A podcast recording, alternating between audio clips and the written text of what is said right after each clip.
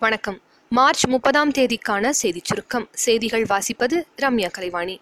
குஜராத் மாநிலம் காந்திநகர் மக்களவைத் தொகுதியில் போட்டியிடும் பாஜக தலைவர் அமித்ஷா இன்று பேரணியாக சென்று வேட்புமனு தாக்கல் செய்தார். ராக்கெட் ஏவப்படுவதை சாதாரண பொதுமக்களும் பார்க்க இஸ்ரோ ஏற்பாடு செய்துள்ளது. இதற்காக ஸ்ரீஹரிகோட்டாவில் உள்ள ஏவுதளத்தில் தனி அரங்கு அமைக்கப்பட்டுள்ளது. சீனாவுடன் ஒப்பிடும்போது இந்தியாவில் பள்ளிகளின் எண்ணிக்கை அதிகரித்துள்ளது எனவும் கல்வியின் தரம் கணிசமாக குறைந்துள்ளது எனவும் சர்வேயின் முடிவில் தெரியவந்துள்ளது. செயற்கைக்கோளை தாக்கி அழிக்கும் சோதனை குறித்து தொலைக்காட்சியில் பிரதமர் திரு மோடி உரையாற்றியதில் தேர்தல் விதிமீறல் இல்லை என தலைமை தேர்தல் ஆணையம் அறிவித்துள்ளது. தமிழகத்தில் இதுவரை உரிய ஆவணமின்றி கொண்டு செல்லப்பட்ட ரூபாய் எழுபது புள்ளி தொண்ணூறு கோடி பறிமுதல் செய்யப்பட்டுள்ளதாகவும் மேலும் வாக்களிக்க பணம் கொடுத்தால் ஒரு ஆண்டு சிறை தண்டனை விதிக்கப்படும் என்றும் தமிழக தேர்தல் அதிகாரி திரு. சத்யபிரதா சாஹூ தெரிவித்துள்ளார்.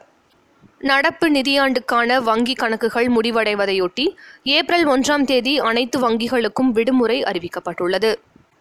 டிடிவி தினகரன் இரண்டாம் கட்ட தேர்தல் பிரச்சாரத்தை ஏப்ரல் ஆறாம் தேதி மதுரையில் தொடங்குவதாக அமமுக தலைமை அறிவிப்பு வெளியிட்டுள்ளது. தேர்தல் பிரச்சாரத்தை ஏப்ரல் பதினாறாம் தேதி தினகரன் சென்னையில் நிறைவு செய்கிறார் என்பது குறிப்பிடத்தக்கது. பன்னாட்டுச் செய்தி. தனது மண்ணில் செயல்படும் பயங்கரவாதிகளின் மீது பாகிஸ்தான் அவசர நடவடிக்கை எடுக்க வேண்டும் என்று அமெரிக்கா மற்றும் இந்தியா வலியுறுத்தியுள்ளது. விளையாட்டுச் செய்திகள். இன்று இரவு எட்டு மணிக்கு நடைபெறும் ஐபிஎல் கிரிக்கெட் போட்டியில் Delhi Capitals Kolkata Knight Riders அணிகள் மோதுகின்றன. சேப்பாக்கத்தில் நாளை நடைபெறும் இரண்டாவது ஆட்டத்தில் சென்னை சூப்பர் கிங்ஸ் அணியுடன் ராஜஸ்தான் ராயல்ஸ் அணி மோதுகிறது. ஆஸ்திரேலியாவுக்கு எதிரான நான்காவது ஒருநாள் கிரிக்கெட் போட்டியில் பாகிஸ்தான் வீரர்கள் இரண்டு பேர் சதம் அடித்தும் ஆறு ரன்கள் வித்தியாசத்தில் ஆஸ்திரேலியா அணி வெற்றி பெற்றது.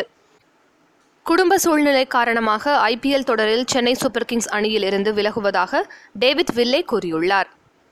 நாளைய சிறப்பு. கணித மேதை ரெனே டெஸ்கார்ட்ஸின் பிறந்த தினம். இத்துடன் இன்றைய செய்தியறிக்கை நிறைவு பெறுகிறது. மீண்டும் நாளை சந்திப்போம்.